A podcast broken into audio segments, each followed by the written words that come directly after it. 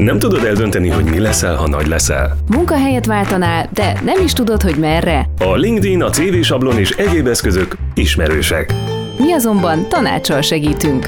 A Paprika Rádió, a K+ és a Magyar Ifjúsági Központ Egyesület mindenféle munkához kötődő tanácssal vértesz fel. A Mi a Pálya című műsorunkban segítünk. Szakemberek és munkakeresők, az ideális kombináció. Mi a pálya? Két hetente keddenként tizenkilenc órától. A K+ program támogatója, az Emberi Erőforrások Minisztériumának támogatáskezelője a Nemzeti Tehetségprogram révén. Ha kedd este, akkor újabb Mi a Pálya című műsor itt a Paprikán. Köszöntöm Önöket, kedves hallgatók, én Kristó Ákos vagyok. Ma egy újabb izgalmas témával jelentkezem, ami azt hiszem mindenkit érint, korosztálytól függetlenül, hisz mindenki tehetséges valamiben. Kérdés, hogy mikor és hogyan fedezi azt fel, és a későbbiekben hogyan fejleszti azt tovább. A mai témát különböző szemszögekből Csepei Helgával, a Matthias Corvinus Collegium, a későbbiekben csak em cé cé-ként hivatkozunk rá, járjuk körben. Helga a szervezet szakmai és karrier központjának munkatársa, akit üdvözlök is a stúdióban. Szia Helga, köszönöm, hogy elfogadtad a megkeresésünket. Köszönöm a meghívást. Vágjunk is bele. Gyakran a többitől, az átlagtól eltérő gyereket deviánsnak minősítik, pedig lehet, hogy ő a másoktól eltérő területen tud sikereket elérni. Miért lehet ez szerinted? Közel állt a közoktatáshoz? Sokszor mondják azt, hogy a tehetség nem mindig egy szerencsés vagy egy kedvező állapotba hozza a gyermeket, ugyanis és eltér a többiektől, és ez nagyon sokszor nehézséget okoz a, a gyereknek, a, a tanároknak és a családnak is. A tehetséges gyerek általában másfele keresi az útját, mint az átlag, hisz ha ugyanoda menne, ugyanoda jutna. Hogyan lehet felmérni azt, hogy kit mi érdekel, miben érzi jól magát, és azt valójában jól érzékeli-e? Van egy recept? Nagyon sok megközelítéssel próbálkoztak a szakemberek mostanáig. Minden országnak megvan a saját megközelítési módja, hogy hogyan karolják fel a tehetséges gyerekeket, hogyan kutatják fel, hogy kik azok a tehetséges gyermekek, viszont általánosan elfogadható recept sajnos nincs a témában. És te miben hiszel, hogyha vannak különböző módozatok, lehetőségek? Milyen tapasztalataid vannak? Nagyon sok dolog függ a kulturális különbségektől, úgyhogy ez teljesen rendben van, hogy minden ország másképp közelíti meg, és másképp karolja fel a tehetségeseket. Vannak például olyan országok, ahol a tehetségeseknek külön iskolák vannak, és akkor az, a, nem az iskolarendszerben tanulnak, hanem ezekben a speciális iskolákban. Vannak olyan országok, ahol a tehetséggondozást iskolán kívüli programokkal oldják meg, hétvégi programokkal, illetve délutáni programokkal. Azt, hogy melyik hatékonyabb, azt nagyon nehéz mérni. Nemrégiben olvastam egy elemzést, ahol egy klinikai és fejlődés lélektani szakpszichológus azt mondta, támogatni kell a gyerekeket, hogy a benne lévő erő kibontakozhasson. Hol kezdődik ez a támogatás? Ez már a családban kezdődik, ugyebár a családi modellek alapján abból, hogy ki milyen családba születik, tovább folytatódik az iskola által, illetve a szabadidős tevékenységek által. Nagyon fontos, hogy a, a gyerek milyen ingereknek van kitéve, milyen dolgokat próbálhat ki. Ugyebár fedezi fel a gyerek, hogy miben tehetséges, mit, miben jó, hogy minél több dolgot kipróbál, és akkor, akkor derül ki, hogy akkor pontosan mi az, amit, amiben jó, és amit szeret is csinálni. Mivel ez a műsor főként fiataloknak szól, és esetükben nem lehet elhanyagolni a gyerek-szülő kapcsolat folyamatos alakulását, többek között azt sem, hogy a legtöbb esetben a gyerek fejlődését a két fél nem mindig azonos síkon képzeli el. Hol lehet az egészséges határ szerinted? Ez egy kihívás, igazából nem csak napjainkban, nagyon sok éve kihívás, hogy a szülők jó indulatból próbálnak segíteni a pályaválasztásban a, a gyerekeknek, és nagyon sokszor nem a megfelelő irányt mutatják, vagy olyan szakmákat ajánlanak, amikben ők is jártasok, nem kevés az olyan szakma, amelyik igazából generációról generációra van átadva, illetve az olyan szakmák, amik jelenleg menők, felkapottak. Nagyon sokszor ez nem felel meg a, a diákoknak az igényeinek, illetve vagy nem jók benne, vagy ha jók, akár nem szeretik, úgyhogy nagyon fontos ilyenkor engedni a gyereket, a diákot, hogy minél több dolgot megtapasztaljon, és saját maga harcolja ki, és, és döntse el azt, hogy, hogy ő végül is mivel szeretne foglalkozni. Ha már gyerek és szülő kapcsolat, mivel Romániában a legtöbb gyerek továbbra is a közoktatásban szerepel, bejön a képletbe a tanár, és így egy háromszöget alkot a három szereplő. Milyen kommunikációs stílust és fejlődési irányt határozhat meg a két idézőjelben felsőbbrendű személy, és mi lehet a gyerek szerepe a kérdésben? A döntő szerepe végül is a diáknak van, a fiatalnak van, mert hogy az ő életéről van szó, viszont a szülőnek és a pedagógusnak a szerepe itt az, hogy segítsenek ebben a felfedező útban, segítsenek abban, hogy rájöjjön, hogy mi az, amiben jó, mi az, amit szeret, ajánljanak neki dolgokat, hogy kipróbáljon. És végül is ez a pályaválasztás nem is egy döntésről szól, mint ahogy nagyon sok ideig volt, hogy a diák bekerül az iskola rendszerbe, kikerül onnan, a munkát vállal, és akkor élete végéig ugyanabban a szakmában, netán ugyanannál a vállalatnál, vagy ugyanabban az intézményben dolgozik. Többször is napjainkban nagyon gyakori a szakmaváltás, többször is irányt változtathatunk, és megvan a lehetősége a mostani fiataloknak, hogy kipróbáljanak egy szakmát, esetleg egy egyetemet, és utána rájönnek, hogy ez nem a megfelelő számukra, és lehetőségük van váltani. Ez egy olyan dolog, ami igazából ezelőtt húsz évvel nem, nem igazán volt rá lehetőség.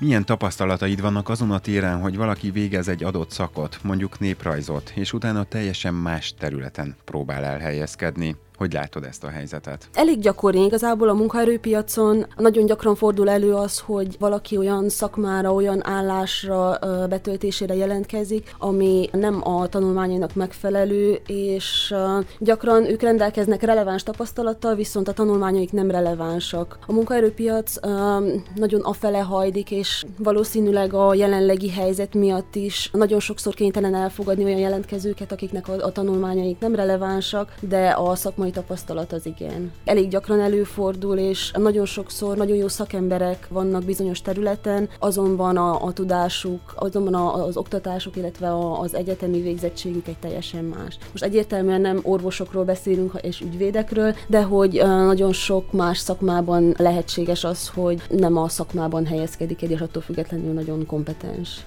Témánk a tehetséggondozás és fejlesztés, általában ez túlmutat a közoktatáson és alternatív rendszerekben történik. Milyen tapasztalatokat szereztél ezen a téren? Miben más és más egy gyerek, aki a benne rejlő erőt egy külön lehetőségként szeretné továbbfejleszteni? Igen, én a Matthias Corvinus Collegium munkatársa vagyok, a Szakmai és Karrierfejlesztési Központnak vagyok a munkatársa, a része. A Matthias Corvinus Collegium kiegészítője a közoktatásnak, és uh, mi is igazából délutáni, illetve hétvégi kurzusokat, tevékenységeket kínálunk a diákoknak. Azt vesszük észre, hogy azokat a diákok, azok a diákok jelentkeznek ezekre a programokra, akik alapvetően kíváncsiak, szeretnének minél több információt, minél több tapasztalatot szerezni a világ dolgairól, tájékozottak szeretnének lenni. Körülbelül ez, a, ez, a, ez az a profil, aki jelentkezik a tevékenységeinkre. Vannak olyan területek, amit ki lehet emelni? Vegyük a humán és a reáltudományok ellentétét akár, hogy vannak olyan Olyan esetek, amikor kereszt érdeklődés van, mondjuk egy humán tudományok osztályból érkező diák a reál tudományok iránt érdeklődik a külön képzések, az alternatív lehetőségek szempontjából. Én többnyire az egyetemistákkal dolgozok az em cé cén belül. Mondhatom, hogy a, a diákjaink szinte mindegyik kolozsvári egyetemi intézményből jönnek. Vannak, akik reál tudományokat tanulnak, vannak, akik humán tudományokat tanulnak, és a kollégium igazából olyan lehetőségeket, kurzusokat, tapasztalati lehetőségeket kínál, melyek pont a transzverzális kompetenciákat fejleszti, és ez arról szól, hogy olyan tudást, vagy olyan, uh, olyan tapasztalatot szerez, amit függetlenül a szakmájától tud alkalmazni. És visszatérve a kérdésre, uh, pont vannak olyan diákjaink, akik amúgy reáltudományokat tanulnak, de hogy nagyon szívesen vesznek részt irodalmi kurzusokon, vagy geopolitikai kurzusokon, vagy teljes, olyan kurzusokon, amelyek teljesen másak, uh, mint, a, mint az, amit az iskolában tanul. És a középiskolai vagy egyetemi tanultak mellett mennyire képes kompetenciákat felszínre hozni, megerősíteni? Felmerült a geopolitika, mint téma, az úgy általában egy középiskolás számára kevésbé vagy kismértékben kap érdeklődést napi szinten. Hogy látod ezt?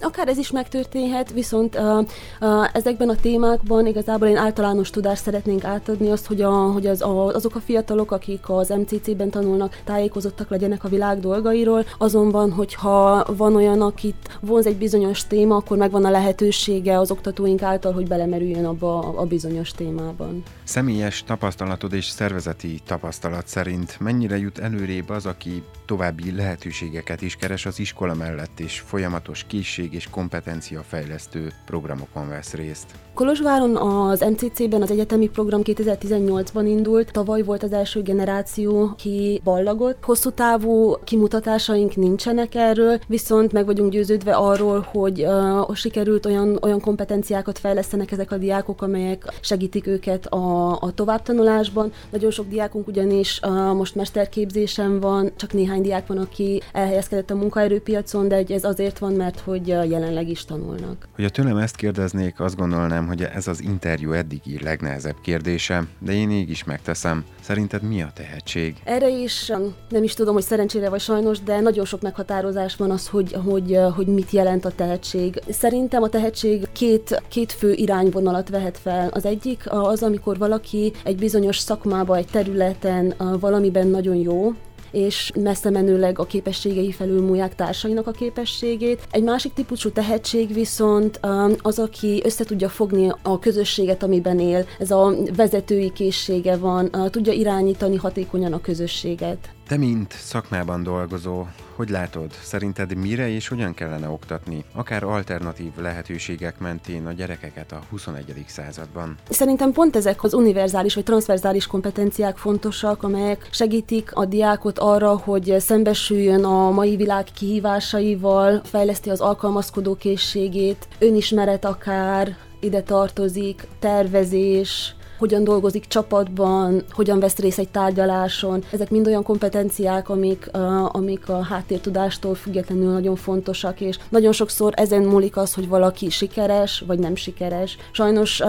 nagyon gyakran látjuk azt, hogy tehetséges diákok mond elvesznek, és ez pont azért, mert hogy nem, nem sikerül alkalmazkodniuk a világban. És ezek a, ezek a kompetenciák, és ezek a fejlesztések abban segítik a diákot, hogy, hogy megtanuljanak alkalmazkodni, és, és megtanítják igazából a, a pszichológiai részére a, a sikernek.